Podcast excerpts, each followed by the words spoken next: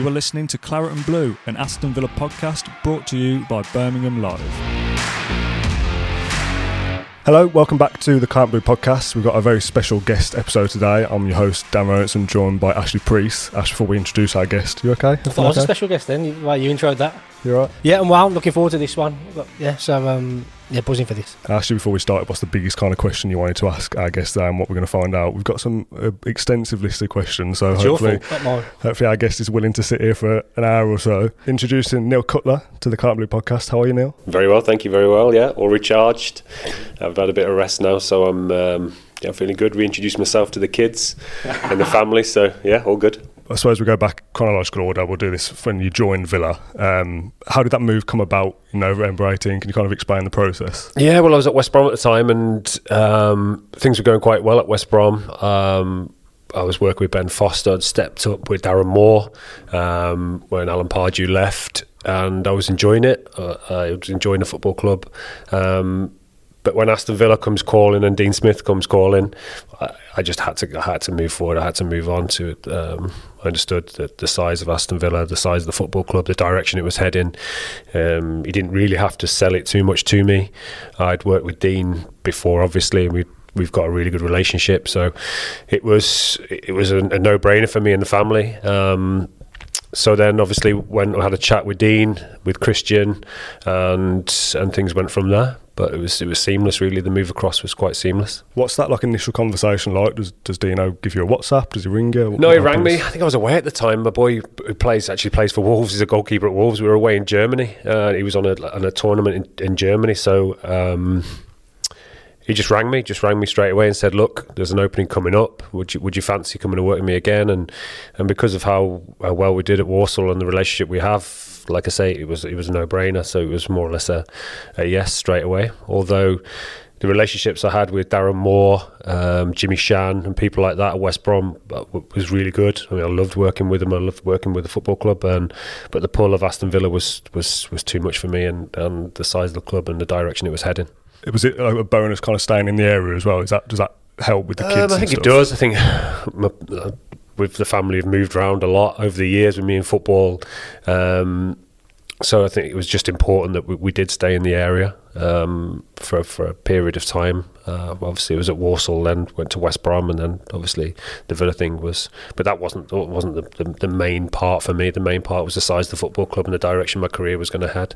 Yeah, well, what's Dean like to work with? Give give us a flavour, Dean Smith. fantastic. I mean, I think with Dean, uh, he's a friend, but also he's he's so driven. The best part of him is his emotional control is unbelievable. Um, like you win, you lose, you draw. He's the same person. He's a people person. His personality is first class. Everybody that's come across him will will say exactly the same thing about him. He doesn't get too high, he doesn't get too low, but he's massively driven and taking places forward. He creates cultures. He creates a, a real culture within a football club. It gains a togetherness, which I think everybody saw at the time at Aston Villa. He did exactly the same at Walsall. He got the players, the fans, the staff, everybody was together in the same journey. Did exactly the same at Aston Villa. That's what he does. He creates a culture. He creates uh, kind of a, an atmosphere around the football club where you can come into work and you just be yourself. There's no egos. There's just you come in, you do your work to the best of your ability, and, and, and you go. Um, I think that's the, the the main part about him is that he creates that togetherness. He does it seamlessly. He just does it through his own personality. Yeah, I'm going to ask that. How, how does he do? Just, just through meetings and just galvanising the Yeah, group? just being a, just being himself. Like the way he go gets around the players, where he gets around the staff. He'll treat the the cleaner the same way as he'll treat treat one of the first team players. It's just like I say, creating a, a culture where everybody's on the journey and, in the same direction. Everybody's willing to fight. That's the thing. If you're a good person, people are willing to to run through brick walls for you, and that's what he creates. Um, and that's what happened at, at, at Villa. We created a culture. We created a, uh, an atmosphere around the place where everybody's working for each other and pulling in the same same direction. I think that's why we went on such a good run. I mean, we're both supporters, so I'm coming at this from a supporter point of view, and you can hopefully clarify if I'm, I'm wrong here. I said before we started, I'm very nosy, so if I say anything that's over It's the no line, just pull me back in. It's Yeah. fine. Smith kind of talked a lot about kind of not getting too high with the highs, not getting too low with the lows to supporters, and that came across in, in press conferences and stuff as well. The impression I got from Gerrard, and we're jumping ahead here massively, is that losing did affect him. It hurt him. He kind of really kind of ate him up. First Yeah. of all, is that true? And if it is, which kind of environment is better to work under? Do you, would you prefer that kind of stable? I feel for Steve really because Steve is a, is a good, good guy, like a real good guy, like Yeah. generous, caring, driven. But obviously, he's not as experienced as Dean when it comes to management, so he would probably struggle a little more, little bit more than Dean does. Um, and I don't think the Villa fans really got to see his personality and how he is as a person as much as probably he could have shown it a little bit more because he's a good, good guy, driven, obviously knowledgeable, obviously detailed. Um, but they didn't see the best of him, I don't think. Obviously, he he comes in every day and he kind of kept himself to himself a little bit. Like, and that's just the way he is, and that's probably the way he's had to be as a player. You know, that trust thing. Been one of the best players in the world for a long time. You know, there's only certain amount of people you can bring into your and into your group and, and trust. So I think he probably would have found that a little bit difficult. You know, bringing his personality over and allowing to him to open up a little bit more with the players and and the fans, um, because he's he's a top person with with some really good ideas and some really good thoughts, and I think.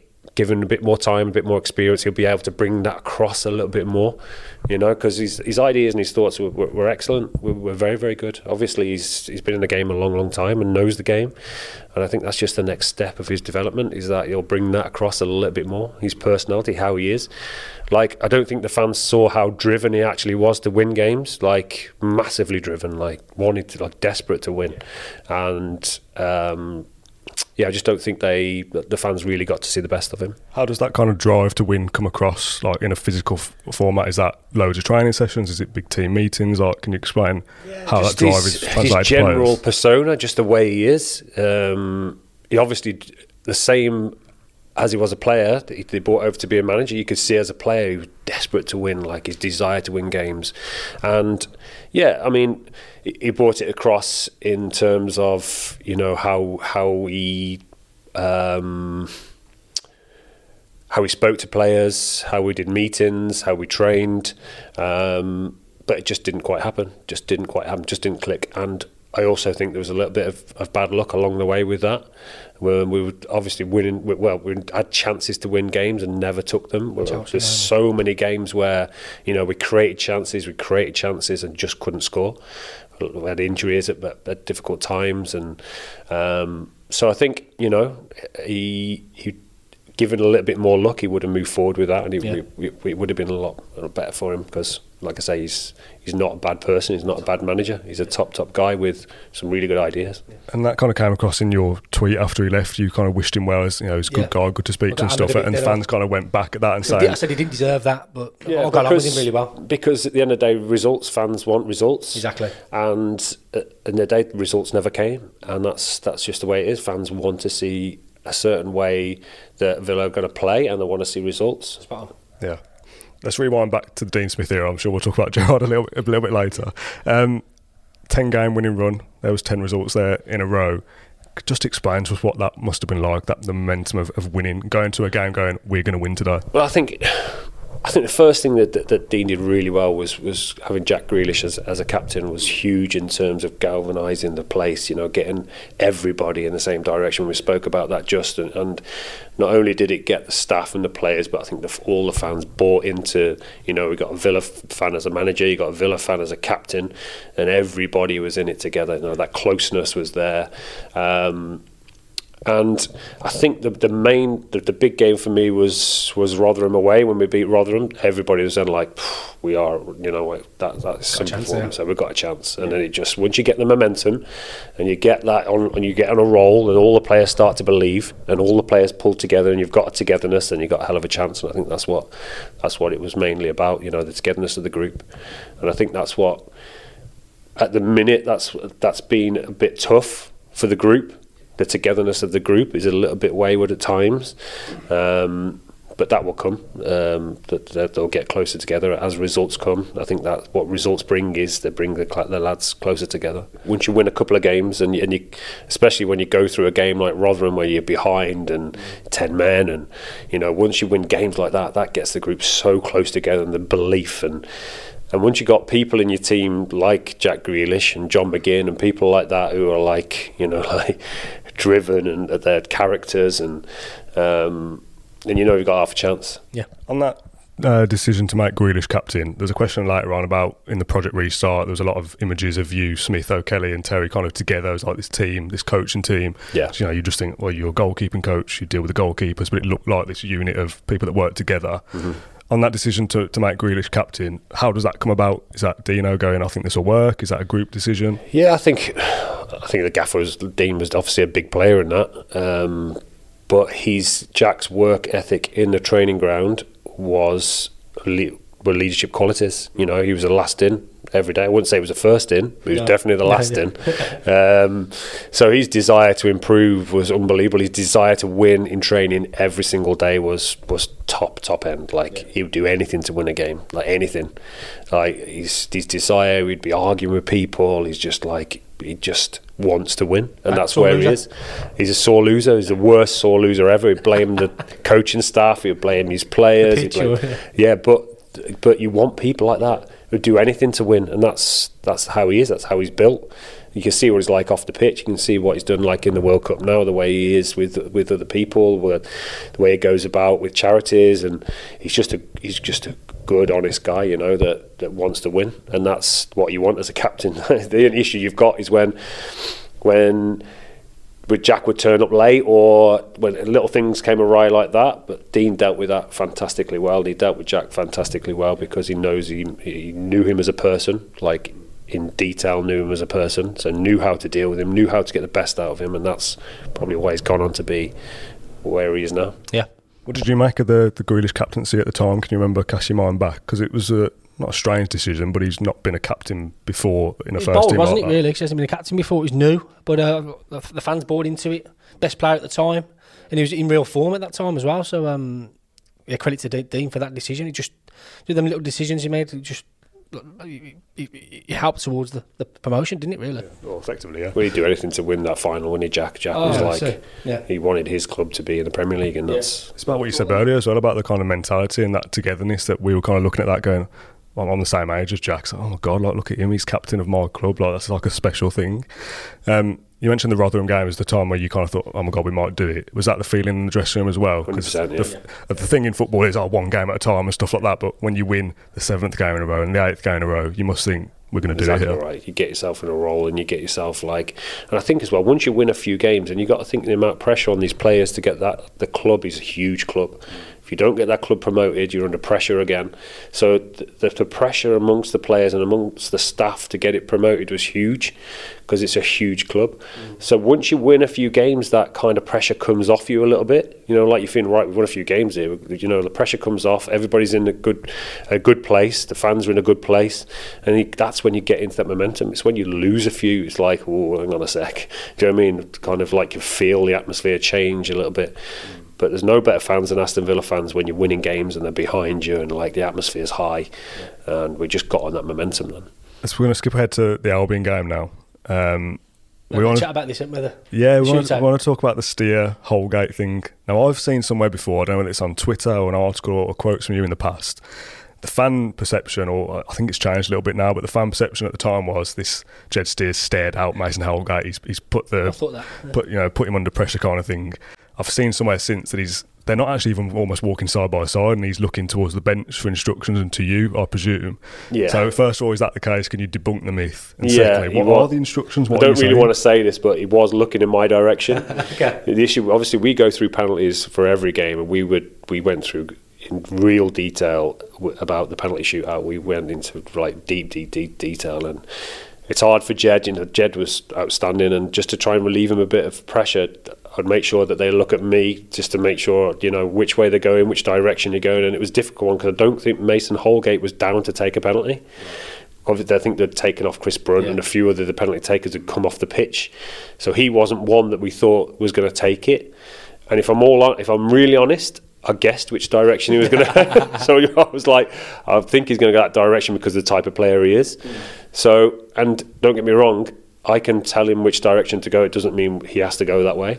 The discussions we have are discussions. So we'll say, I think he's going to do this, and then we'll have other other goalkeepers in the room, and we'll have a discussion about which direction, and then we'll it's up to him on the day to decide which direction he wants to go. But yeah, he was definitely Jed is not the type of person to to stare at a player to, to go to that. But yeah, he was he was looking in my direction to see which. Neil's direction. fan then that- Yeah, basically. technique. I mean, every time that comes around on social media and stuff, like, like a year of it, it's like Happy Jed Steer Day kind Yeah, of thing. yeah, it's like he stared him down. Yeah, but what I- a, what a um, what a performer! Like in that run, Jed was Got outstanding. You, you wouldn't want any other person at that time to be engulf you because his consistency, day in day out, is different class. Like, and I just feel so sorry for him for his injuries because he's a top top professional who, who, who goes above and beyond to be the best he possibly can to get the best out of himself.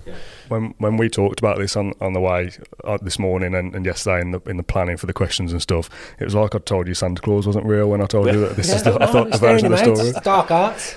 Yeah, it's like I got this question about Ash had written the first like, kind of draft, and it's like, well, that's that's near like the dark arts of Jed Steers. I was like, I don't think See, it's true. Jed is completely different to Emi. Emi would have done that. Yeah, yeah, he'd be dancing Em- and all Yeah, sorts. Emi would have got in his face and all kinds, but Jed's just not that kind of character. But Emi definitely is. How's Jed now anyway? He's on his way back. He's on his way back. Yeah, he's not far off. He's Achilles. Yeah, so he's not far off now. So hopefully he'll be back training and back at it soon. Yeah, yeah. It was difficult for me as well because obviously I'd I'd left West Brom. Yes. So a lot of my mates were over there. A lot of people that I'd I'd worked with and got really friendly with were in the opposite dugout. So it was really really difficult. But you know, he, um, yeah, I got a bit of stick after that game. To be honest, yeah. What what kind of pressure comes with the, the semi finals? Because obviously you've had that ten game winning run to get into the playoffs, so you've kind of done half the job because you've got to get through the playoffs and then get through the final. So what kind of pressure does that bring? It's obviously a local rivalry for fans as Yeah, well. Yeah, big pressure, big pressure. But when you're on, when you're on that kind of run, you feel a little bit unbeatable. You've got players in there you know can win you games. And then like Tammy Abrahams, people like that, you go, he's going to win us a game here. You know, like you've got match winners all over the pitch, so you never kind of ever feel like you're.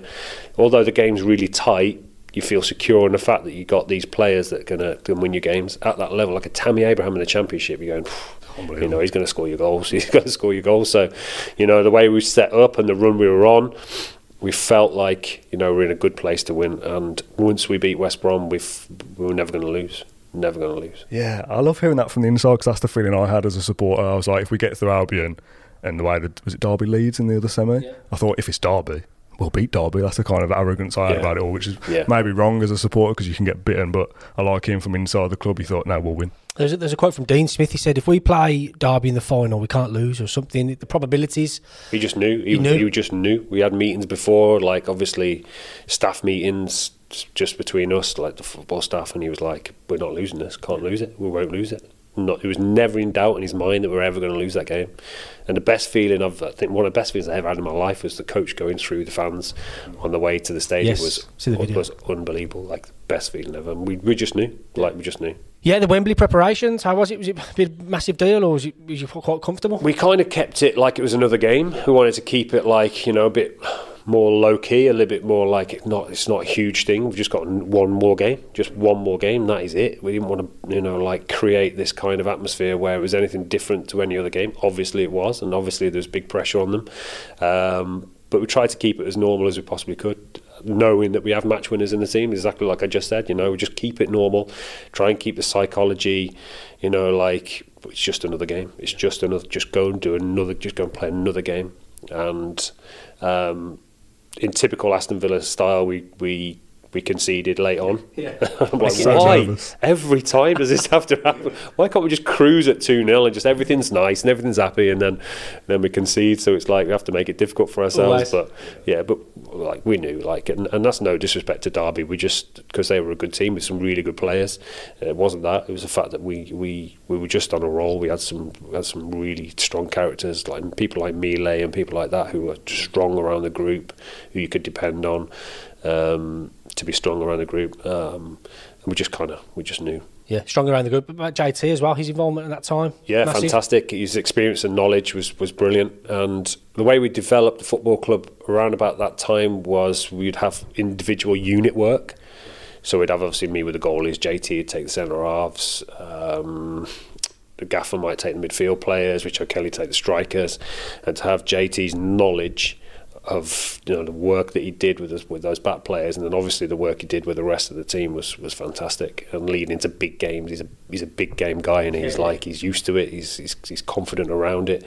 To have his knowledge and experience was was fantastic, and kind of another guy that that is. Um, don't people don't really understand his character like and I know across the country like people don't understand what he's like really as a person but another genuinely unbelievable guy like one of the best I know it's a different manager, different coaching staff, different players as well in some aspects. But was there any mention of losing the playoff final the year before in the build-up?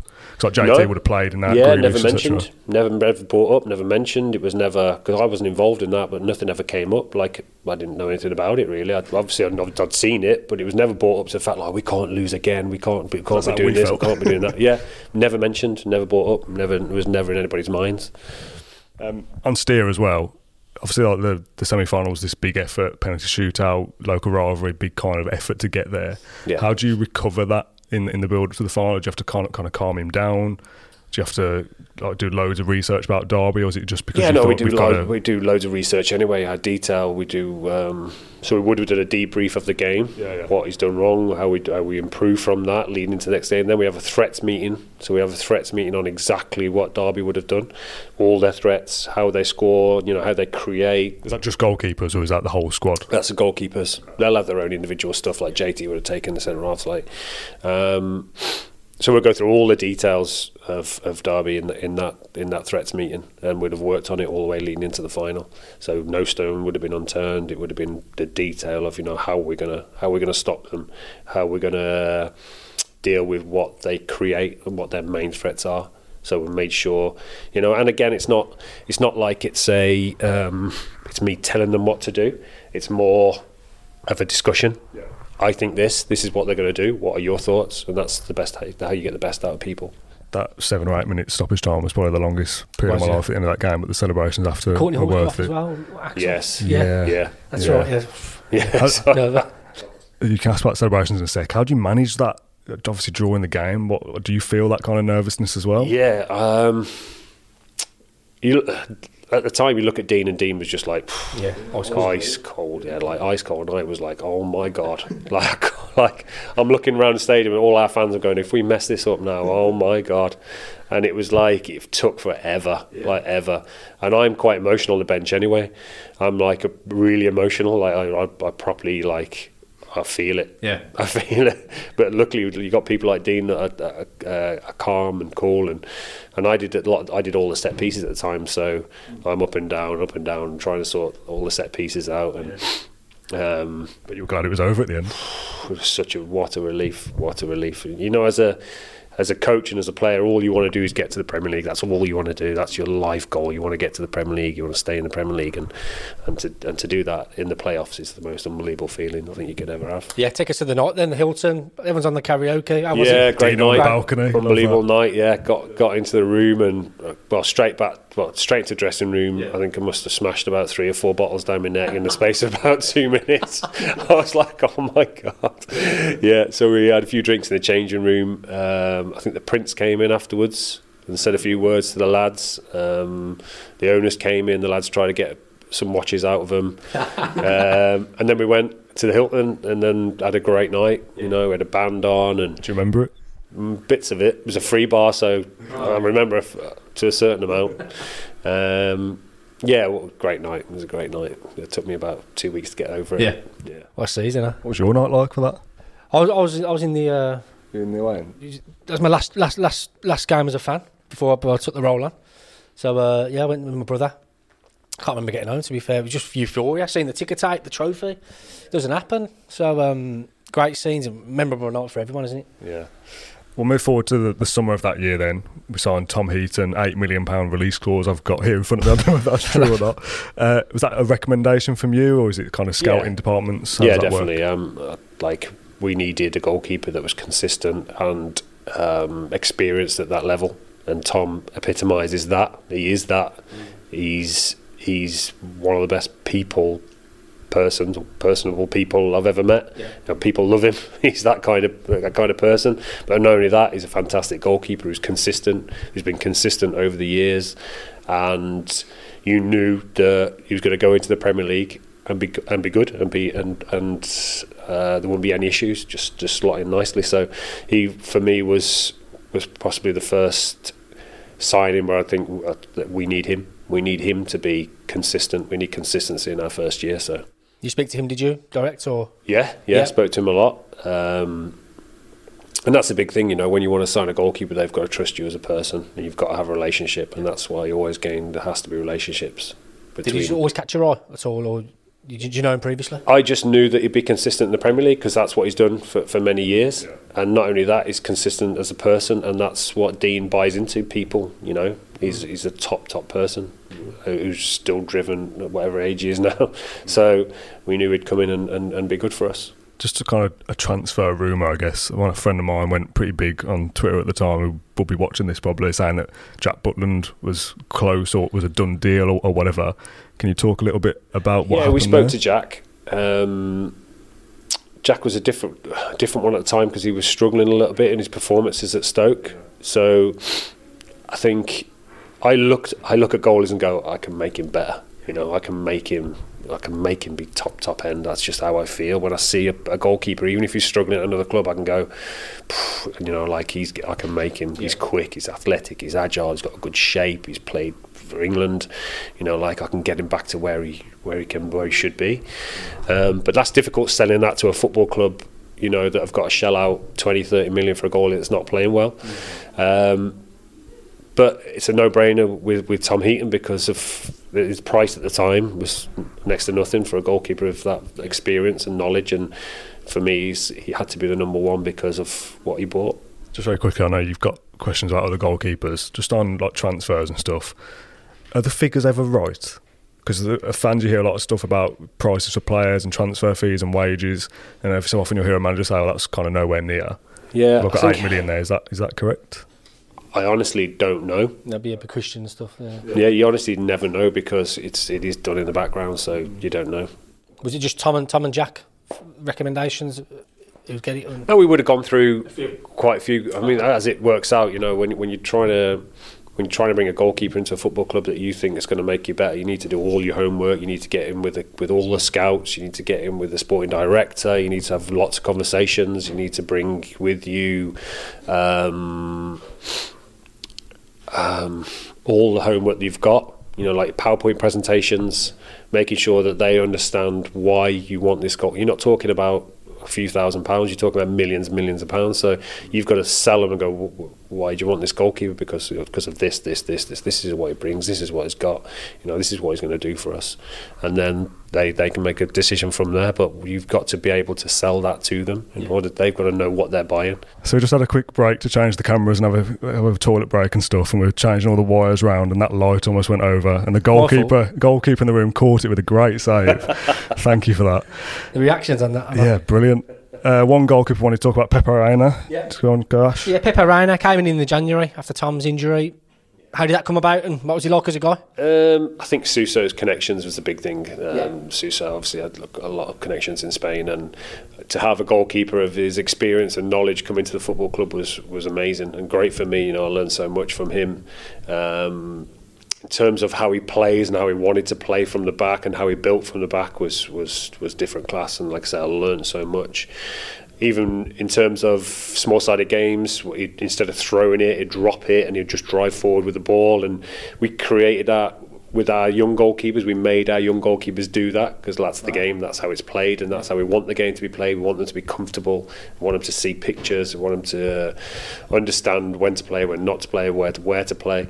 And he he helped a lot of the the the, um, the philosophy. Well, a lot of my philosophy and how I wanted them to build from the back. He really helped that. So, really good, really good in terms of his knowledge and his stories and how he was as a person. Fantastic. Has Emi got a bit of that game in him now, playing that from the back a little bit from Pepe? Would you say? Um, I wouldn't say we got that from Pepe. I think Emi's, um, yeah, Emi's so calm, so wants to play, wants the ball, wants to wants to be in possession a lot. Um, he's very comfortable in possession, right and left foot. So he's, um, he, I think he's always been he's always been that from, from playing futsal as a, as a as a kid over in Argentina. Yeah. Um, I think that was was bred into him from a, from a young age. Yeah, and Pepe's a character in the dressing room. The Real character. one. Real character. One of the best. One of the best I've ever met.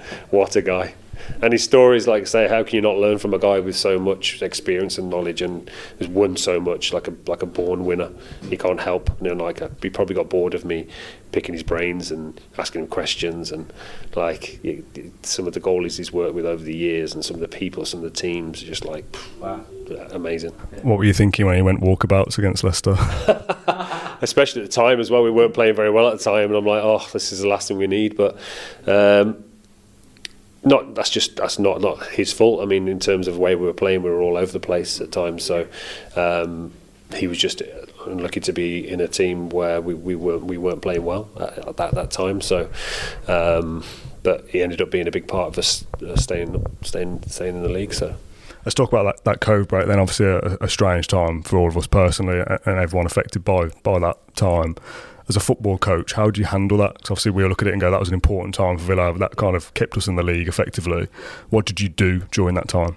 It was a huge, huge time for us. We needed it. Like I've just spoke about, we needed the break. We needed a reset. We needed to do something different. And we we made sure we made the most of every single day. You know, in terms of meetings, individual meetings, team meetings, group meetings, staff meetings. We made sure that we maximised our time, and it had a massive effect on when we come back. I think obviously no fans kind of helped a little bit. The pressure was off. You know, we just knew what we needed to do. We needed to stay in the league. We needed to win games. I think the not having the pressure of the fans at that time, I think helped the group.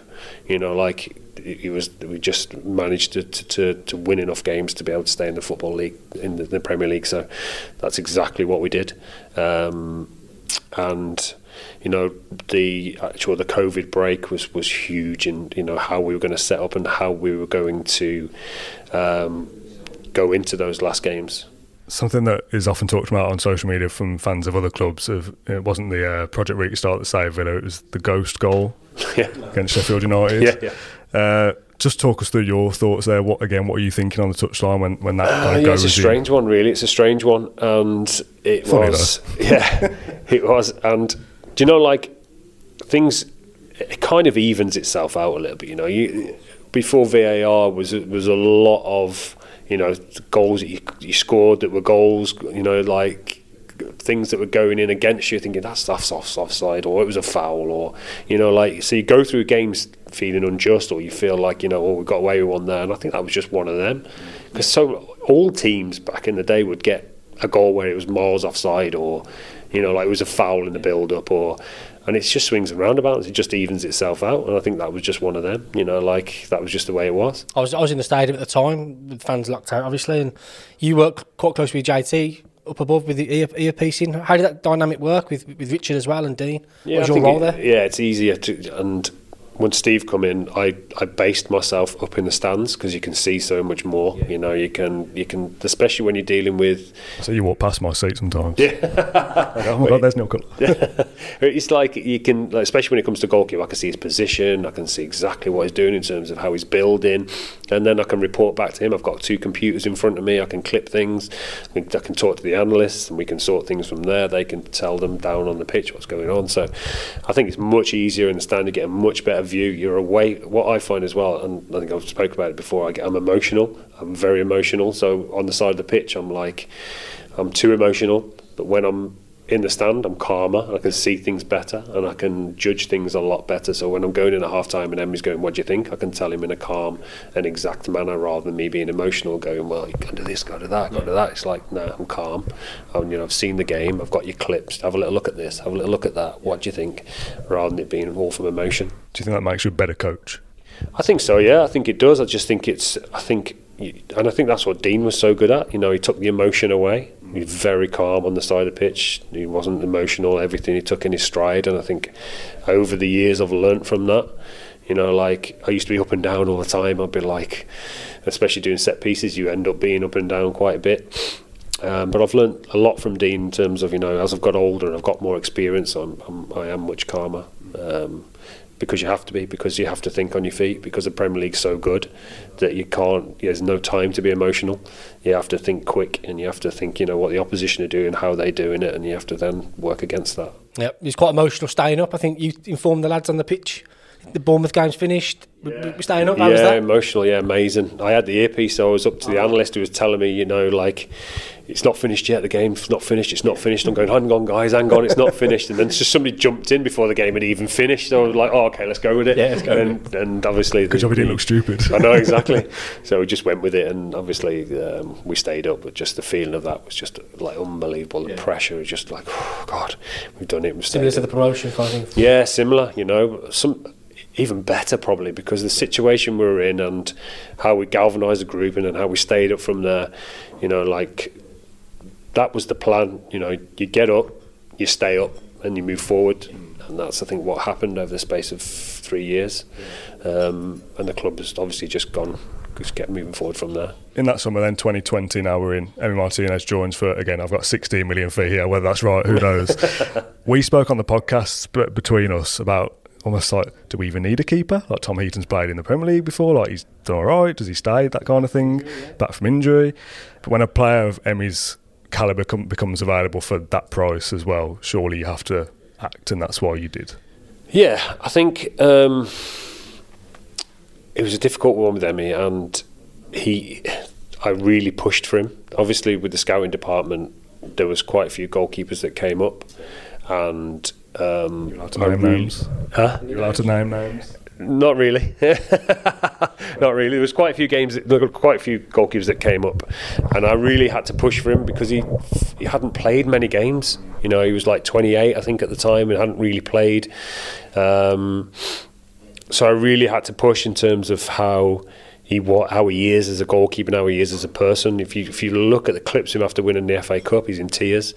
He's driven, his mentality and, and, and his culture, obviously being South American, they're emotional, they're driven, they want to be the best, they'll do anything to win. That now that's his psychological side. When we talk about him technically and tactically, technically he's he suits me down to ground because he's got a South American athletic style, but he's also English in terms of his shape. Know, like he holds a really good shape. He holds his shape for a long amount of time, which means he can transfer and he can push.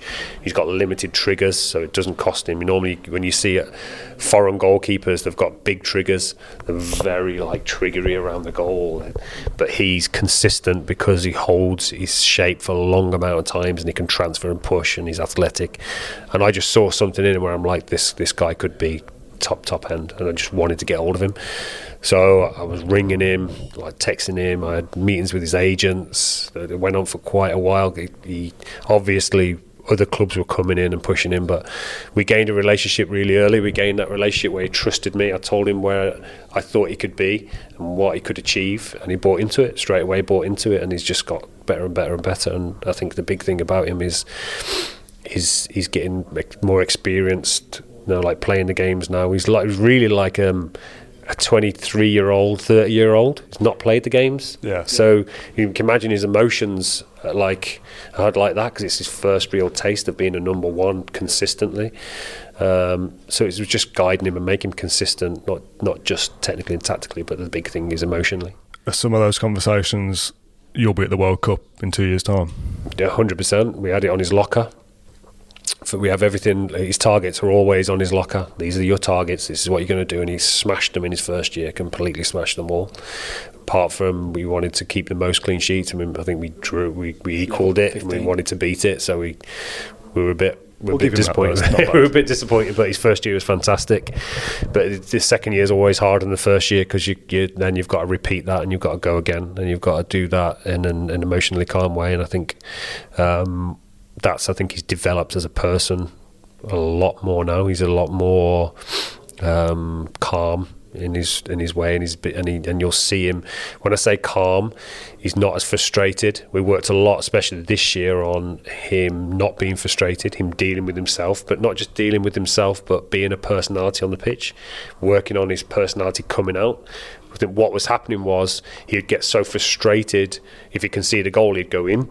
So you'd just see Emi Martinez like like disappointed not shoulders back, head up, actually showing people that he cares rather than just showing people that he, like, It's, that's not showing people you care. Feeling Yeah. sorry, you don't you don't show people you care through feeling sorry for yourself. You show people you care through driving other people around you. You know, being a leader, being a captain, in terms of how you drive other people on the pitch, how you affect people. Show the fans, you know, like you, you, care through uh, wanting to win and showing them you want to win. And I think he's much better at that now. His, his personality's coming across much more now, and that's why he's a leader. Yeah, he spoke to the reporters at Brighton. He said, "I love this club so much." He seemed so grateful that he made him number one, and within six months he was in the Argentina team. That's But- the big thing. The key yeah. for him was because he's so passionate about his country that he wants to he wants to represent his country. He wants to be the number one. He wants to obviously that they are cultural wise they are massive in terms of playing for their country. It's the be all and end all. No matter what, he has to play for his country, and that's that's a big thing. And to push him and for him to push himself to be that number one was huge. To get him into the team and not just get in the team and be consistent within that team. Um, the big push was for the Copa America to make sure he was good to go for the Copa America, and he was huge in that. So it was a big thing for him to settle him into the team, and um, he's just flourished ever since. What's it like as a guy to work with you day in day out? He's very he's, he's easy for me, Yeah. not so easy for everybody else around him because he's a character. Too much at times. he's a character, so you got to know you got to know him. And Robin's brilliant with him, by the way. Robin's fantastic because it's not easy to deal with him as a character. He's a number one, but he's bounce at times he'll be bouncing off the ceiling. At times he'll be low. You have to pick him up, but you have to know him as a character. And Robin's f- like different class with him, but he's he's he's easy to deal with because he's so driven. He, sometimes he's too driven to the point where it's like, I've got to do this, I've got to do that, I've got to lose weight. How do I save that? I need to save that. Why am I not saving that? I need to lose weight. I'm too heavy. I'm too. And then he's like, calm. And then you talk with him and you rationalise with him. What do you say? How do you calm somebody like that down? It's easy because you just hit him with detail. Hit him with detail, right? This is what we do. It's calm. This is what we do. This is what we do next. We're going to work on that. And once he knows there's a there's an end to it, then he's going to improve from it. It's going to get better. He's fantastic. He just does it. He's like, yeah, okay, we'll do that. And then it's then we're done. And then he moves forward again, and it's the next thing. And then it's like, I I don't want to build him up too much now, but how good is he? On the He's, he's one of the world's best. He'll be he'll he'll be right up there with the world's best because of everything he brings. You know, like and again, we're talking about somebody that's not played many games in the Premier League. He's not that experienced. He's not even that experienced internationally. So he's got all these experiences that he's having to deal with, and he'll have highs and he'll have lows. But he's such an like such an athlete. He's so driven. He wants everything to be right. He wants everything to be perfect. He wants everybody in the same direction. Um, I think the new manager will be really good for him. I think that the, the, the staff will be excellent for him because he wants to get hold of the ball. He wants to build from the back. He wants to be part of that development. And he wants to be part of a football club that's moving forward because he is going to be one of the world's best. So that football club has to move forward as he moves forward. So it's he's he's just he's just an excellent character to work with. Brilliant Big heart. He's got big heart, he? massive heart. Yeah. Uh, he's emotional. He's very, very emotional. He won't hold anything back. He'll tell you exactly how it is, and that's another thing. It's like it's knowing him as a person. It's knowing like when his, his dad had a heart attack. It's like I knew exactly how he'd be feeling. So I went to his house. Uh, like you know, you've got to get back to Argentina. Go and see him. Go and visit him. Don't worry about us because you're going to get nothing from him. Go and see your dad. Go and sort your dad out. And luckily, his dad was fine after that. And I just know how emotional he is. You've got to know the person. You know how to deal with him, and he's he's he's just flourished. Just uh, another quick one on Emi before we have another quick break. I'd put it down here on my notes about 15 clean sheets, matching the record with Friedel. Does, is that something goalkeepers even look at? Do they drive on like a, a striker might set a goal record? Would a goalkeeper do that? And then you said he's got it on his locker that he wants to do those kind of things. How important is that for, for a goalkeeper to kind of set themselves, start off for Martinez specifically, to set targets like that? Some like them, some don't. Pressure Um, as well, I guess. Yeah, yeah. Some do, some don't. Some just want to go game to game. Um, but he's very much like um, Is the golf club perhaps just watching the World Cup now? World Hopefully Cup's in the uh, uh, in the room next door. yeah. Um, Sorry, Neil. yeah, but he's very um, he's driven in terms of targets. He wants his targets, and he'll every day he'll open his locker and go right. I've got to achieve that. I need to achieve that. That's where I need to be, and and he does. He smashes it. He gets all he smashes all his targets. Then we have to increase them, increase them, increase them. Different this year, World Cup. So it's like a 16 game mini season for us.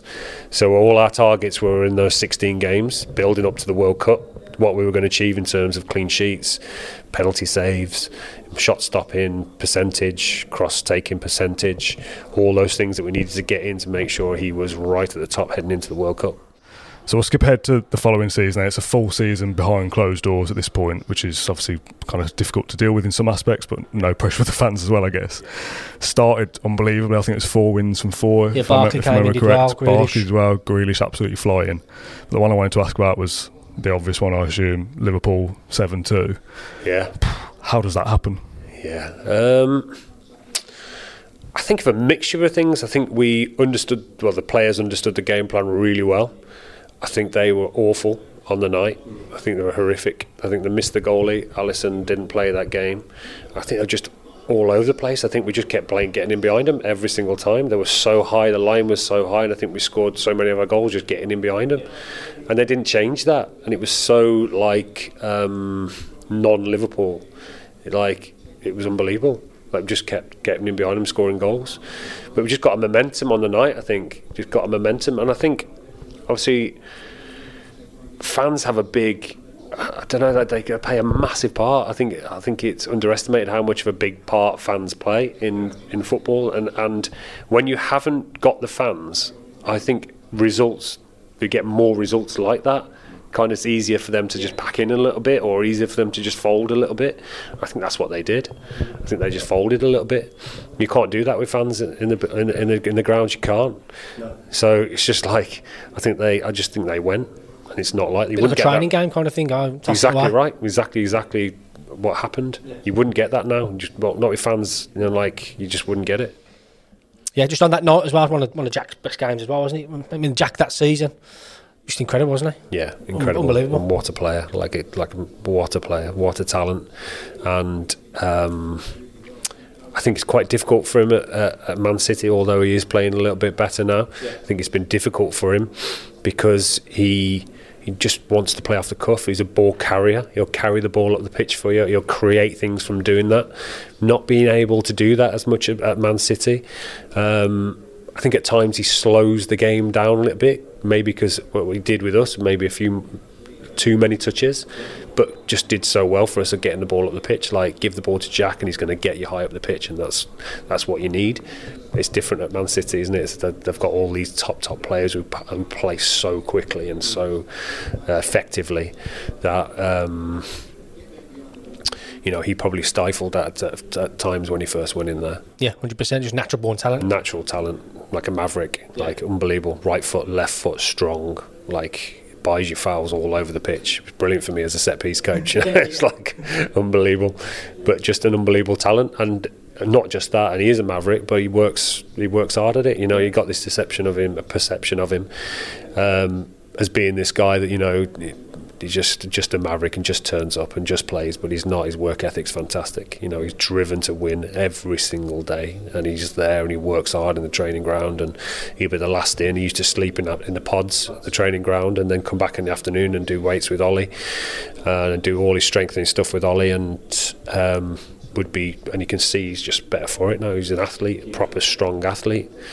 and and like the when we talk about you know Jack coming back and working with Ollie, you've got all these people at the football club, right, behind the scenes who don't get any mentions, right, who are fantastic people. Like mm the, the support staff at the football club are, are, fantastic. There's some unbelievable people there. Like who now? Would you say like? You've got like you've got obviously you've got your physios. You've got all like your physios. You've got your, your strength and conditioning, your sports science. Jeremy Oliver, who's the head of performance.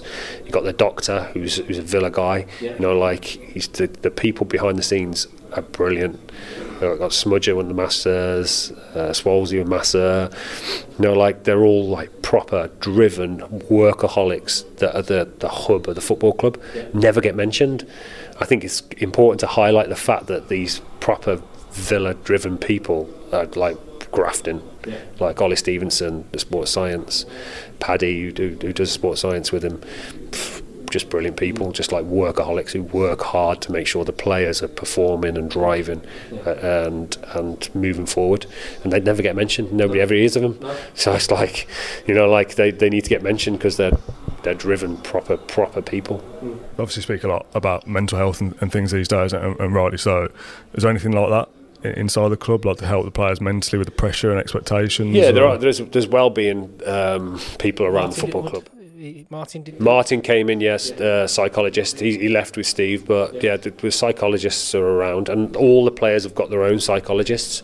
I think they, I think they feel more comfortable um, with their own.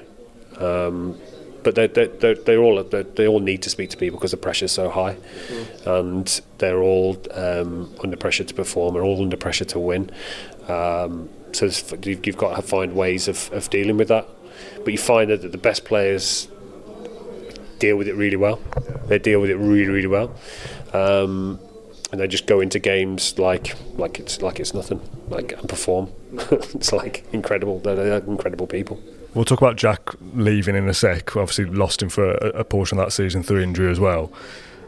From the, the, the fact, yeah, missed him terribly. From the fan perspective, it was almost kind of like Dean Smith would be asked about it. He'd be like, "Well, kind of might be back in a few weeks or whatever," and then it kind of never would. Did you kind of know how severe the injury was at the time? No, time? it's a difficult one with Jack because I think it was like wasn't it like a bone bruising injury? Yeah, in his you shin or can't. Yeah, you can't gauge. Like, there's no like end time to it. I think it's just one of them where you have to just go and try it and then see how it is. I think after a while, I think it was more of a try and see kind of thing. I don't think there ever was a kind of well, he's definitely going to be back at that time. 'Cause I think it's different with bone bruise, and I think it. I think it's you can never really put a, an exact time on it, from what I can remember. And he, he'd struggled with it for a while, and he was playing through pain. Um, Jack would as well. yeah, he would. That's the type of person he is. So you have all these conspiracy theorists, wouldn't you? Going, oh well, the club know he's out for three months or whatever, but they're just going to keep saying week by week to No, kind of strain us. Bone on. bruising is always a difficult one. On to April then. Emi's Argentina call up. His first, first cap in April, I think it was. I think so. It's Chile. Um, how was he for that? Buzzing over the moon. Oh, made like made up. Yeah, like made up and ready, ready emotionally, ready technically, tactically. He was just just ready to go, and I, I knew he'd go into into it flying. He's obviously going with a an unbelievable international team that's like playing behind that group of players. I went to see them train in Miami a few uh, probably a couple of months ago now. Emi went out and I, I went out to see them and how they work and how they are as a group and such a learning experience for me. Amazing group, like the togetherness of the group was huge. The culture they'd created. I was re- shocked by the result uh, the other day. Really shocked because the togetherness of that group is ma- like massive, massive. Could he have saved either of those? Um, I think he'd be. I think he'd be disappointed because I know how he is. I know how disappointed he gets when he concedes. He'll always think he can do better, and there are things he can do better because he can do better with every goal that goes in. There's always something you can change. There's always something you can implement for it to. So it doesn't happen again, and to work on so it, so you can maximise your your chances of saving it. So I think he will be, knowing him, he will be disappointed because he's always disappointed when he concedes. Yeah. Wasn't there some quotes about him not, not sleeping if he doesn't keep a clean sheet or something? Yeah, that's him. Yeah. Uh, Yeah, he did say that. he doesn't sleep very well after games anyway, to be honest, because he's uh, very emotional, so his emotions will be high. Yeah, he's, he's just that kind of character. It takes him a, a few days to come down. Yeah. Can you just give us a bit of an end of season summary for that year then? I think it's our highest place finish since 2011, 11th, right? uh, 11th. Tailed off a bit, didn't we? not brilliant, but we started so well. Jack gets injured and we tail off a yeah, little bit. It's kind difficult of how it without goes. Jack. I think it always was difficult without Jack. When Jack was injured, we, we struggled. Um, but I think that season was all about growth as a football club. You know, we, we grew. We got more players in the football club that were going to make us better, better players. And I think it has to be a gradual thing. Can't be where we're going to go from just surviving to Europe. There's got to be that gradual step, and the owners are building the football club bit by bit, but it's just going to get bigger and better and stronger, and, and it's going to continue to grow. That club, that club will always move forward because of the the owners are so passionate about the progression of the place. They've got the the infrastructure now is there to not only develop the football club but develop underneath it as well. Got young players coming through that can support it. So the infrastructure is there, and it's just going to keep moving forward. It's just going to keep developing because it cannot help but do that. The summer of 2021, um, obviously JT decided to leave. O'Kelly left week before the Watford game, I think. Um, yeah, a bit, bit of uncertainty there, and I've got off to a bad start as well. So, how was that summer? Obviously, Jack leaving as well. Yeah, difficult again because you, you're wanting to move forward, aren't you? Wanting the club to progress, and um, obviously lost Rich O'Kelly and, and and lost JT, a big big part of the staff.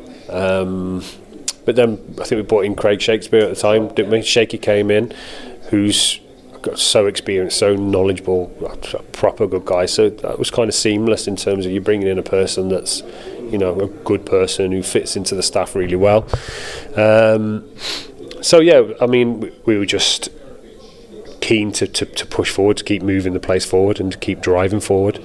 Um, it's not always easy. It doesn't always. It's not. It's not always just going to move steadily upwards. There's going to be dips. There's going to be highs. There's going to be lows, and it's. Um, nothing in the Premier League is going to be easy. It's always going to be difficult. And losing Jack as well, inevitable, or yeah, I think so. I think it was always there was always rumours, there was always rumblings of it, and I think when you're a player of Jack's ability, there's always going to be teams that are going to want to one of the top teams in the world are going to buy you. So when that comes along, I think I think it was a, a big decision for him, a hard decision for him because he's Aston Villa born and bred. That runs through his veins. So it's it's going to be a, that that kind of decision is going to be difficult. And people say, "Oh, it's money this, it's money that." It's it's not money. Once you get to the top of the Premier League, you never have to work again. It's not it's not a money decision. It's more of a, a career decision. It's not so much not so much the money. Champions League, the, the bigger things that, that Man City bring, playing with the top players in the world, would have been too much for him to turn down. Now Premier League winner now as well. Yeah this is what I said earlier about kind of being nosy, nosy questions. So feel free to slap me in the face or whatever. It's not a problem. I put like the Grealish saga here on my notes, which probably isn't truly fair. How much do you know at the time? Obviously, Purslow comes out when it's announced that he's got this release clause, which wasn't public knowledge, I don't think, although it was rumoured that he's got something in there. So how much do you know? Do you know, oh, there's a medical book soon, or do you find out kind of a couple of days before, oh, you might be going next week, or it's difficult, really. I think as a coach, you kind of just get on with it. You don't really delve into it and just go right. We're just going to we're working like Jack's here until he's not there. I think you, you, be all and end all is to win football games, and that's that's all you all you're concerned about. Um, so you don't really worry too much about that until it happens. Um, because you don't know basically because a lot of it's kept from you and there's no really point in delving into it. You know, what will be will be. If he goes, he goes. Then we have to move forward from that, and it's just trying to take a positive stance from what, whatever happens.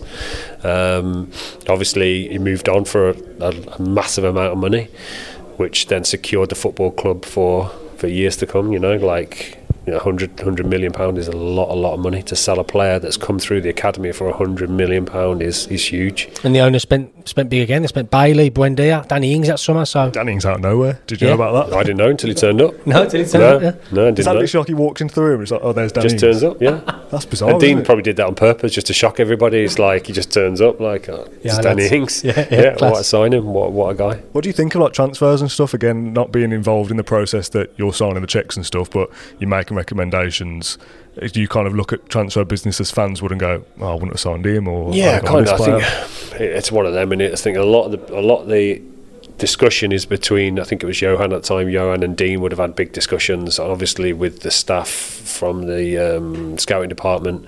There'd have been so much detail going into those signings. Like it's not just on a whim. It's like the detail of the stats and everything that goes behind it is massive. Like it's huge. Um, ev- no stone unturned. Everything would go into it. Um, so a lot of that detail will go on without you knowing it. You know, like the, the, players they're talking about, and then obviously Dean might come into the building and say, might come into the office and say, "What do you think about what do you think about him and get our point of view? And would be quite a few. Look at these players for me. What do you think? You know like we'd be given players to look at and then feedback to him. And then obviously he would then go back and then talk to the scouting department, talk to Johan, and, and move forward from there. But to sign a player now, there's so much detail that goes behind the scenes that it's massive. And the, that department, that scouting department, the, the statistical department, um, has grown beyond. That's huge and it has to be because you're spending millions and millions and millions of pounds, and it's getting it more. Yeah. So that has to be right. They have to, you know, have to, you have to make sure that every last little bit, and it doesn't always work, and it won't always work. But if you've done everything you possibly can to ensure that you know you're doing it for the right reasons, then then you're okay and you can sleep at night. Yeah. Was there any kind of one specific player in mind you can think of as what, what, one that got away? Like a player you recommended is now gone somewhere else, and you think, oh, I wish they'd have come to Villa. Um, not really. No, I, mean, I got like I got Emi was a big one for me at Villa. He was the one that I really pushed for. So I was lucky in terms of they the trust that they put in me. That they, you know, Johan put a lot of trust in the fact that I wanted this goalie. If you took and Johan works a lot on stats. Emi wasn't statistically brilliant at the time. He hadn't played that many games, whereas other goalkeepers across Europe were statistically very good in terms of how they kept clean sheets and what they'd done. But I just saw something in Emi where I thought, oh, you know, he's he's the one for us. He's the one, you know, where I, I can see him really developing and really, you know, pushing forward. What was that? Something you seen? Like I say, just his shape, his shape and speed, agility, his power, his calming possession, and I, I, knew there was room for growth. Not only that, but his desire to improve was huge. So you obviously got someone that still you know can improve, but also is driven to improve. So ticks all the boxes for me. You know, I'm a, I'm a coach that won't just tick a box and go home. I don't allow the goalies to come in and disappear. Have to come in every day in, a, in an environment where they're they're learning and they're wanting to learn and they're wanting to get better. A competitive learning environment is is what you need to create in order for everybody around to, to keep improving. Like it's difficult. You got Robin Olsen that's that's come in now and like his desire to improve is huge. You know, it's difficult because he's playing behind Emi, so it's like making sure that he's learning every single day. He's not just coming in, being the number two and disappearing. He's getting better and better and better and better, and yeah. that's how your environment needs to be in order for everybody to keep pushing each other and for Emi to feel like the underneath is growing, yeah. which it is. I mean, the department now is huge, it's full of young international goalkeepers that are thriving in, in, a, in a first team environment. Try to get them in as early as I possibly can to help them develop, help them get comfortable in a, in a first team environment, playing with the best players in, in, in, a, in the Premier League.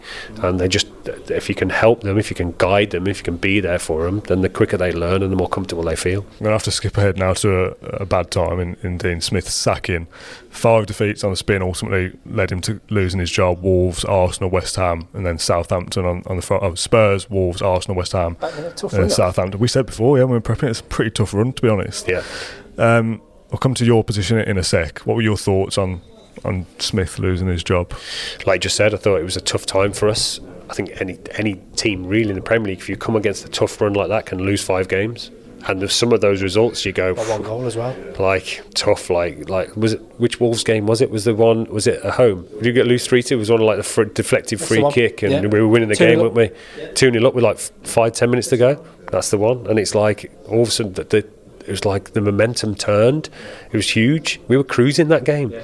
and that's like the Premier just momentum's tough, you know. Once you once you lose that momentum, a team gains momentum. It's hard to then stem the tide a little bit. We play we play five aside at Perry Barr Thursdays. One team could be nine nine goals up. momentum swing. Momentum swing. It is. And then as you learn, you get more experience. You have to break that momentum. Whether you go down, you just you take your time with everything. You break it right down. And you just go. That's it. You know, we're just gonna we're just gonna stop the tide a little bit. Um, but yeah, like I say, that was a tough run of results. But we kind of once you lose five games, you know you're you're on the edge, and it's it's it's. And I think he he kind of saw it coming. Um, and difficult, just difficult time because we, because what we created, we created a, a philosophy and a culture around a football club that was enabling the club to move forward. It was really progressing, really moving forward. Everybody was in it together, like I spoke about before, and that was that was going to disappear. Your own position quickly. Obviously, you stayed on. Gerrard comes in. We'll talk about in a sec. Doesn't doesn't bring a goalkeeper coach from Rangers, as far as we know, anyway. So you, you stay. Is there any period where you're thinking, well, I came in with Dino, I might be out the door as well? I think you always feel like that. I think you feel like anyway, your job's never safe in football ever. It doesn't matter what, how well you're doing. Doesn't matter what you've developed, what you've created, the philosophy and and the environment you created. In in football, it's you can you can just be gone. As simple as that. And, and um, I was always told I was more of a, a club appointment. Yeah. Once I moved from West Brom to Villa, I was told I was more of a club appointment than a manager's appointment. But you always know in the back of your mind that when a new manager comes and brings his own, his own staff in, then and I was always I don't want to be a spare part. I can't I can't live like that. I can't work like that. I'm not that kind of person got my views, got my ideas, got the way I like to work, the way I like to be, and I, what I can't be is a spare part sitting in the corner and a bit of a yes man. I can't. It's just not me. It's just not the way I work. So I'd rather not be there and and not have to be a yes man. Do I mean, than be there and sit in the corner and just nod my head. That's just not me. I'm going to jump ahead. You can come to Gerrard in a second. I'm going to jump ahead because I saw a comment on Twitter yesterday, I think, uh, about you and the, your position since you've obviously left the club now. I'm kind of doing a weird, weird order here, talking about Emery. There's like suggestions that because you've come, become like this well-liked fan favourite, cult hero status, what, whatever it is, they were saying like even though Emery's brought a goalkeeper coach with him, Neil Cutler should have stayed as like head of goalkeeping. And some people are saying, well, that kind of undermines Emery's position as bringing Yeah. somebody in. So obviously we'll talk about you leaving in a sec, but Yeah. if you'd have stayed and been in a different role, would that not have worked either? It's just difficult, isn't it? And it would have been difficult to Javi coming in and working with Emi and having me in the background. Probably would have been difficult for him. So I don't hold anything back. I wouldn't, would never, you know, say anything bad or negative towards the new staff that come in because I know exactly how it is and I know exactly how it works. And I'm, I'm big enough and ugly enough to understand that that's football. That's how it is. Obviously, devastated, devastated to leave the football club. I built what I'd built over four years was working brilliantly. The, the young boys coming through, um, the way Emi was performing, everybody was was developing really well. Um, but that's football. That's, that's that is exactly how it is. And if you if you go into the game naive to think that you know you're above that, then you're gonna have a you're gonna have a nasty uh, experience. So you just got to know, you just got to understand it and know it, and that's that's just that's just the way it is. And players move on. People kind of move on quickly. Players move on very very quickly. The club moves on very very quickly. Um, somebody said to me, I think I spoke to the club doctor yesterday. He's like, "You're not feeling any bitterness towards the games and anything like that." I'm like, "I've got a lot. I know how bad it is to lose football games and have the feeling. The last thing I want is Villa to lose games, right? And not develop and not move forward with so many people that I like within the, the infrastructure and and obviously I got on with got on so well with with the supporters and and they've been outstanding to me, like amazing with me. So I just want the club to move forward. I want it to develop. I want it to keep getting better. I want it to keep growing. Yeah, how was it with Steven? He, he kept you on. How was he first yeah, few weeks? really good. Not Like- awkward at all. No? Like I spoke about it earlier, it's like um, he's uh, he's a really good person, really good person. So straight away got in. We had some really good discussions. I told him I was all in. You know, like you know, I'll give you everything I've got. Even though I was really close to Dean, obviously difficult in that way, but he trusted me, backed me, um, allowed me to get on with my job to the best of my ability. Never questioned it. Never. Um, there was never any kind of negativity. Just let, allowed me to come in, allowed, well, allowed me to just do my work every single day.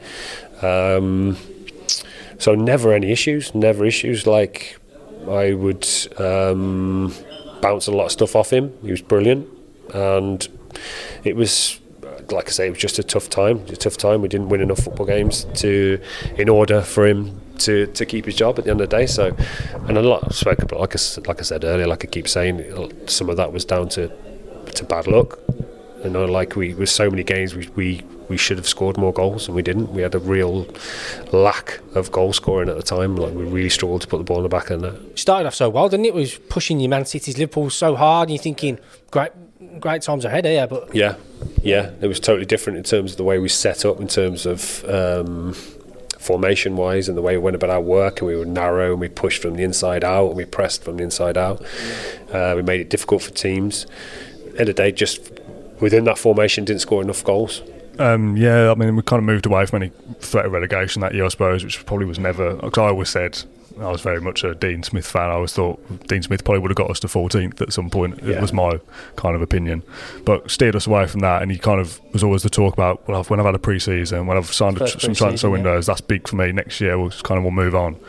Obviously, you were both in Australia for different reasons. yeah, yeah. Um, following Neil around. trying to get the interview.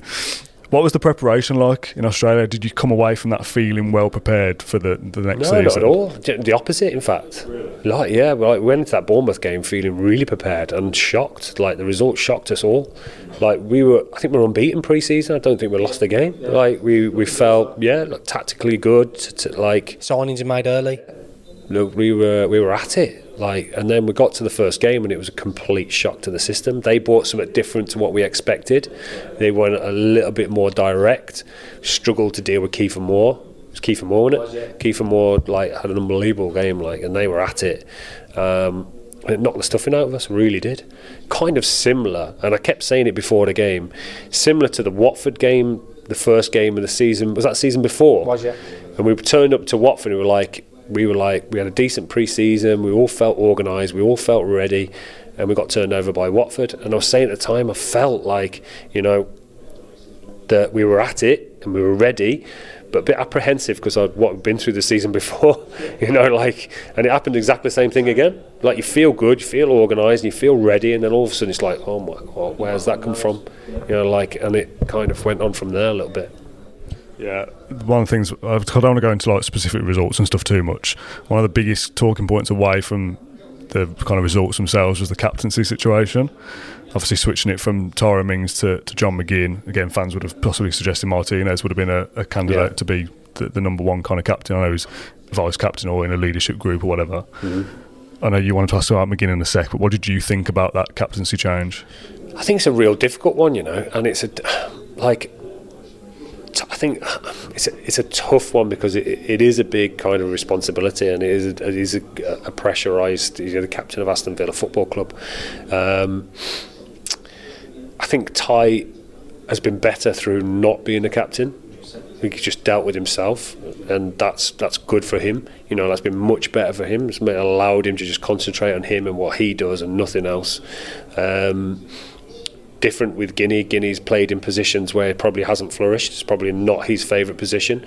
But what what Guinea does, he just gets on with it. Doesn't moan, doesn't complain, gets on with it, and that's him in a nutshell. Like he's he's a leader in terms of the his tenacity on the pitch, the way he goes and he heads into into games. His character off it's very very good. You know, like his personality around the place is excellent. Um, so captain wise, can be it can be a bit of a poison chalice. You've got to be able to pick the right person in order that's going to flourish from being a captain. Emi would flourish because of he's so emotional and he's so driven. He's, and, he's, and he's huge in terms of how he wants the place to be. Um, and he would he's like culturally he's like proud he's a proud person so to be the captain would fill him with pride more than anything else so him being a captain would fit his personality really really well um, I don't think it's affected Guinea's game in terms of you know the pressure on him has affected him to the point where he's not performing very well. I just think with Guinea he's just played in positions where have not suited him as much as other positions. You know, like he's a, he's a top top class player who's going to give you everything he's got every single game. So I just think he he maybe flourishes a bit higher up the pitch. So yeah, it's about John. Give us a flavour of, of, of Guinea around I the place. everybody knows Guinea. I don't know his personality. I know what he's like. he, especially on the pitch, like he just gives everything he's got. Like he's hundred percent committed. Like he'll give everything. Um, around the place, jovial, you know, positive. Like you need some, you need people like that around the place. You do because it breaks up that pressure. It breaks up that relentless kind of winning kind of mentality. Everybody's like, we're winning, we're winning, we're winning, and that pressure of winning. He just comes in and breaks it all up. Like a top top character. Been so difficult for him, but you know, like he's been under a bit of pressure in terms of his own position, but has just got on with it. He just doesn't moan. Never hear him moan. Like he's like, I think he's like, I could be at St Mirren, like I'm at Aston Villa Football Club. Like Brilliant. Like he's which is brilliant in terms of like a personality. Like so grounded, so down to earth. Got time for everybody. Just a lovely, little driven guy. Yeah. You spoke about the Bournemouth defeat on the opening day and not the results, just the wheels fell off towards the end. Um, yeah, the results wasn't great. How was how was it how was it at Villa at that time? No, it was just a struggle. Like I, s- like I said before, we had we were unlucky. We created chances and just not scored. Um, and it was just, I think it's just you know like you, change formation, you change your way of playing. Um, I think we got rid of the wide players. Couldn't really change in terms of, of formation too much. Um, and just the lack of goals. Like we, we needed to create a little bit more from full back areas. We didn't manage to do that, um, and then the goals just dried up. And I think when when you when you're playing in games and you you're not scoring and you're not scoring, not scoring, you're going to get hit with a sucker punch in the Premier League. Someone's going to score. You get you just can't. You've got to score when you're on top of games. You've got to score, and that's just that just didn't happen for us. Yeah, I just felt like there was again. This is with me with my fan hat on. It just felt like there was times where I just couldn't see what we were doing. Like Yeah. you'd have McGinn and Ramsey covering fullback, and you think, well, you're better off just leaving the fullbacks back and letting McGinn and Ramsey push forward and, and play in more, a more natural position for them. You just said there about McGinn. difficult because we were expecting our fullbacks to get higher and Yeah. wider and create from those areas, and it's something that's worked for them in Rangers. Rangers did it really, really well. Liverpool did it really, really well, um, and it just didn't happen for us. You know, like, and then obviously. Probably not got the players in they wanted to get in. Um, didn't help. Yeah, changing McGinn. I'm not having a go at McGinn, but like changing him to the captain, it almost felt like Gerrard had made him his man, so he was then like undroppable. I think it, I think it was different to that. I think it was. I think I think Steve was concerned that Ty wasn't playing very well, and to take the pressure off Ty a little bit. And I think Guinea was the next one along. When you're talking about a personality, he probably was the next one to come in and be that personality in terms of being the leader and the organising and and having having that, that you, you know what he's going to give on the pitch. You know, like he's hundred percent. Um, so being that leader in terms of his endeavour and his drive and his attitude was was he was probably the next one along. And I think I think the press made a little bit too much of the fact that he had stripped Ty of the captaincy when I don't think I think he was trying to help him more than anything else. And it's worked. And it's worked because Ty's now he's now flying. He's now back to his normal, you know, his normal self. So Let's talk about Gerrard leaving the club then. Fulham was obviously the, the breaking point for him, which was, I mean, it was horrific, wasn't it? Let's, Yeah. let's face it. How do you assess that kind of end period though? Because we got kind of these good results. Obviously, the draw against Man City, beat Southampton, all those at the expense of any kind of creative attacking football. Yeah. Just about got over the line. Fulham specifically though, how how bad was that? Yeah, um, I think people felt the pressure around the building uh, before that game. I think that there was a kind of a, you know, it just felt like it, it was going to happen before. I kept saying on the podcast that it felt like being on a knife edge. Yeah, and and this was. was as a reporter because I thought at any point we might see a club statement and we have to kind of burst into life and do right, work. and it, but and it is like that, isn't it? And I think the players felt it. I think everybody felt it. I think that culminated in the performance. I think it was just a bit like, you know, the atmosphere wasn't great because of that, because of results, because of what was happening, and because of the anticipation of, you know, any day now the manager could be sacked. So I think that that culminated in, I think, the result against against Fulham. Even though we the, the players were 100% driven to, to perform on that day, I just think it's just what happens when the feeling around the place isn't right. That can happen. Yeah. I was my next question, I think we've already mentioned it. Was Steven a little bit misunderstood? I think so. I think so. But I think he's quite guarding in his personality, guarding people who, that he trusts. I think that's from coming from being a top top player. You know, like there's only, you have a group of people around you that you trust, and then you kind of your personality doesn't show as much, doesn't shine as much, and people don't get to see you as much as a person as maybe they should do. Um, I think that's. I think. You know, I think I don't think we got to see the best of Steven Gerrard. Definitely not. just talk us through the the night uh, after Fulham from your perspective. How does that unfold? How do you find out about it? Does he come in the room and say, "Oh, lads, I've been Yeah, sacked"? it was a Like, tough one for Steve, like because he was told at the game, so we obviously we were on the bus coming back. Is that awkward? Not really so much awkward. It's just a bit. It's just disappointment, really. Disappointing at how the game turned out. Disappointment, you know, that the manager's lost his job. There's obviously the staff are going to lose their job as well. Good, he's got good people around him. The staff were really good, good people that we got on really well. So obviously, then you've got them losing their jobs, and it's like, then the back of your mind, you're going, "Am I going to lose my job?" So it's like, you're just like. Um, You're kind of holding on to that club appointment thing, thinking, "Well, I might survive this." Yeah, well, it's just. I mean, it's just it's not even that. It's just the fact that it's like you just don't know. You don't know. It's like you just have to keep getting on with it. I thought that me and Danksy um, might take the team after. So I'm trying to get my head around that. We were trying to get our head around that a little bit. You know, some games coming up. We need that we need to win. Um, so yeah, it's just thinking about obviously with Steve more than anything because you know how driven he is and you know how driven his staff are to to, to win games and, and to make make the club better and, and and he's just been sacked so it's just a disappointing kind of time it's like it's, it's a horrible time really Yeah. Spoke to him since, Steven? We've texted, we've texted a fair bit, yeah, just to make sure he's all right, his family are okay, and yeah, good, he's fine. You think he's enjoying a bit of a rest? I think he's he's preparing himself to go again. So it'll be interesting to see where where he goes in next. Um, you in Danksy then, in charge of the Brentford game. How was that? Been whirlwind couple of days. I mean, I've I've did it did it a little bit at West Brom. I did it at Walsall. So I'm kind of experienced enough now to be able to step up and you know help help a manager run the team or a caretaker manager run the team. Um, it was quite difficult for Danksy because when he first came in with uh, Dean, he was given a role where he had quite a lot to do. He was quite a big player in, in, in Dean's coaching staff. But when Steve came in, and he brought in his all his own staff. Danksy's role kind of then diminished and didn't really have a lot to do. But Danksy's driven like a real driven coach that wants to coach. He wants to be on the grass. He wants to be putting together presentations.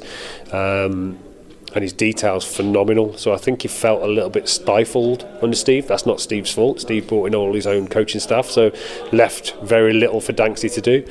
Whereas um, I think his frustration, Danksy's frustration was he, he, he was desperate to do more. He was desperate to coach. He was desperate to have a say.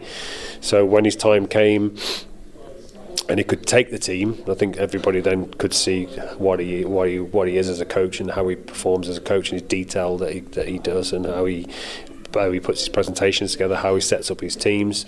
It's fantastic. Yeah. Just um, just like his his his methodology behind what he does is, is, is very very good. A Brentford game, nice afternoon for you both, wasn't it? Really? Yeah, I mean obviously you have a bit of a bounce back after a manager leaves and then the, the, the, players were, were fantastic. You know like they just went into everything we asked them to do and just, just hit the ground running. So um, we couldn't have asked any more of them really. They were, um, it was, a, it was a, a, great first game. Obviously then we went to Newcastle away. It was totally different. Yeah, we won't talk about that. Yeah.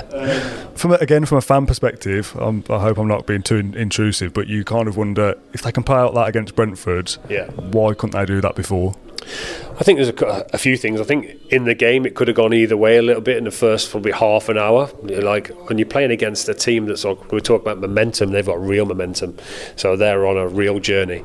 Um, and then obviously Emi going off, and then the penalty, which we felt was unlucky. You know, like the penalty was unlucky. Um, and then once they get two goals, it's like that's hard to come back from that, especially when there's no real manager in the building in terms of you know like there's obviously caretaker manager and there's us and then it's just like it's quite easy to fold from there. I think they struggled after that really struggled. 2-0 down I think it could have been uh, 8 50% win, win ratio not too bad. Yeah not bad. How's, uh, how's Aaron doing? What's, what's next for him? Good yeah he's just I think he's been offered a, a role at football club. I'm not sure what that role is but um, I think the club need to keep him around because of his ability and his knowledge and his experience and what he brings. I think they need to keep him around. Um, but we'll see. We'll see. I'm not really sure which direction he's going to head at the minute, but I know the club have offered him a role. Yeah. Another person who's probably a bit, bit misunderstood as well, Austin McPhee. Yeah, yeah I, saw Austin, you yeah. speaking about this on the Ben Foster podcast, the yeah. Nottingham Forest game. Can you just kind of retell that story for us? Yeah, I think firstly, I think I think Austin is misunderstood. I think he's been a massive eye opener for me. The detail that goes into his set pieces are phenomenal, like from, like I've never seen before. Yeah. He's got this thing called TrackMan, where you can gauge exactly the spin, the pace, the dip, the height, all everything you need to know. So if you've got a free kick from say two yards outside the box, you'll know exactly who suits that position in order to get the ball up and down and in, and that's his his detail he goes into. He's got his own analyst, and because set pieces are huge now, aren't they? They're, they're, massive. So detail he goes into is phenomenal. Now with set pieces, it's not always going to be perfect because basically you tell them everything, you give them all the detail, and it's up to them whether they do it or not. It, yeah. Yes, it's, it's, it's just up to them. You know, they've got to buy into the detail. So it's it has been difficult for him, but his knowledge and, and the way he goes about setting up his set pieces is, is fantastic. He's yeah. like brilliant. Been been a massive eye opener for me. I've learned a lot from him. Unai kept him on for a reason as well. Like, like his work. Exactly right. He's he's detailed. He's he's very very good at what he does. Um, so yeah, in terms of um, the issues we had at Forest were I think we'd had three free kicks, all of them had hit the wall. So we were like, Steve's come in at the end of the game and gone, what the hell's going on here? You know, you do all these set pieces, you've got all this equipment, you've got your own analyst, you keep hitting the wall, we're wasting our time. So Austin's like, this is not right, this. So he goes away, he does all his own work, and he, and he actually he came up with the fact that, that when, when a referee strides out, he doesn't stride out a yard it averages something about 0.8 yards when he strides out, and not all of them actually go a straight line and exactly 10 steps. So he actually measured out that the, the walls against Forest were something like seven yards. Oh. So he's been practicing a wall 10 yards away where they're getting up and down perfectly and into the back of the net. But they're like seven yards away. So he had a meeting, he's gone away and had a meeting with the referees, and the, meeting, the referees have come back and said, you know, you're right.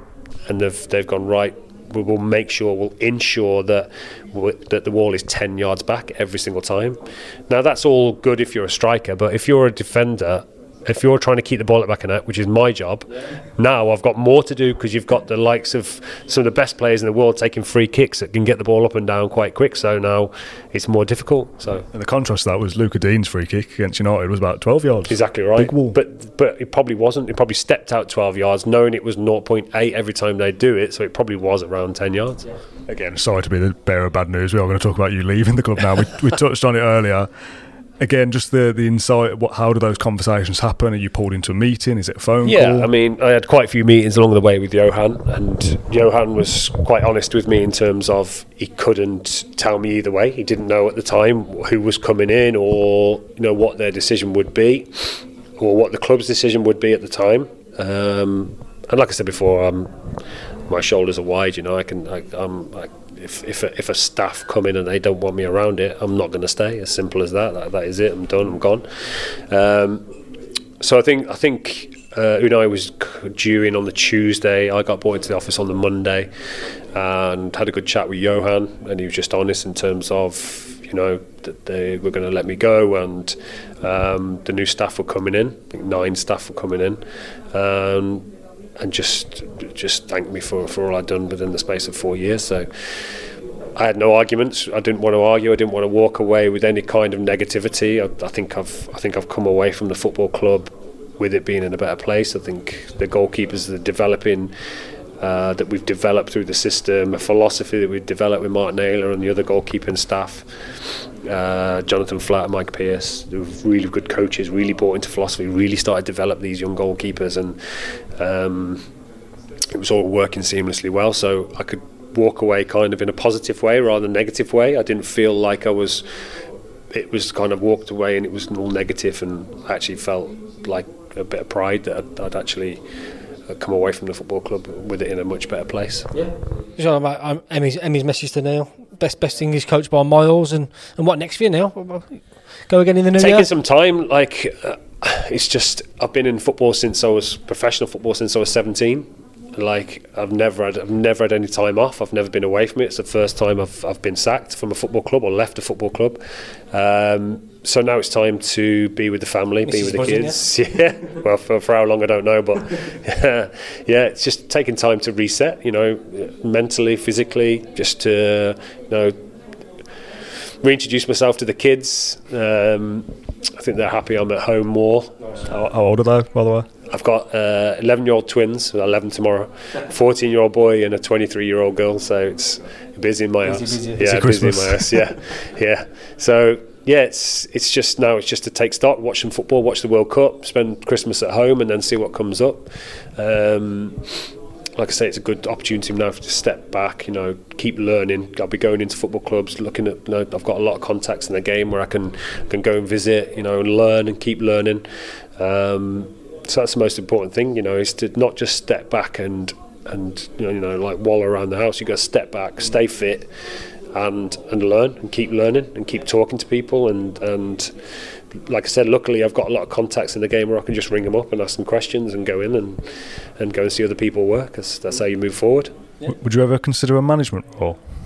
Be the number one somewhere? Um, not really. I think my what I strive to be is the best the best I can possibly be in terms of my position of a goalkeeping coach. I want to be the best I could possibly ever be. I'd love to be an, an international goalkeeping coach. I really would love to. England, with England? Yeah, I would like that. That would be the massive thing for me that to to to be an international and it's like I've I've represented England all the way up to like I came through Lilleshall National School. I've I've played for my country all the way up to 18s. I've, I've, I've you know like I've been a part of all that and know what it's like to be an international footballer and just to be just to be anywhere, part of that would be amazing for me. So to be in like like going away and seeing Argentina, they way they work. I've been away to Sweden, seeing how they work, and to be part of that international setup and to understand that is is something I'd like to do. But it's just again, it's just seeing what comes up in the in the new year and, and seeing you know something else might come up that I think would would suit me. Um, so we'll see. You know, like I'm I'm driven now to to keep moving forward and keep. Suppose the Dino won't be on the blower. No, Oh, it's it's. I would never want anybody to lose their job. So he's got a goalkeeping coach who's good in Norwich, and he's not the type of person to do that. that that's he's. They've got a good goalkeeping coach up there, so I wouldn't want that. Just went on something a, a little bit more positive, Emi's obviously a very Emi Martinez heavy as you'd expect in, in this podcast. What are his chances of, of lifting the World Cup? Do you think? I think they've got a big chance. Like I said, I went to see him um, a few months ago and went to see how they work, and they were fantastic. The, the, what they've they're on a journey. That group are. Um, got a great group of players. The togetherness is fantastic. The culture they've created around the group is really good. Um, obviously, they've started off with a bad result, but that can happen. Any World Cup, that can happen to any team. Because you always get the shocks, you always get that team that come out and surprise you, and I think they surprised them. Yep. Didn't quite know how to break them down, um, wasn't patient enough in order to break them down, um, and got a bit, got a bit like forcing things, and wasn't really calm enough. And but they'll be all right. They'll learn from that. They've got another two games to, to win, so knowing the group as they are, they'll be they'll, they'll win those games, and then you know they'll be flying. Um, I think they've got a massive chance, huge chance.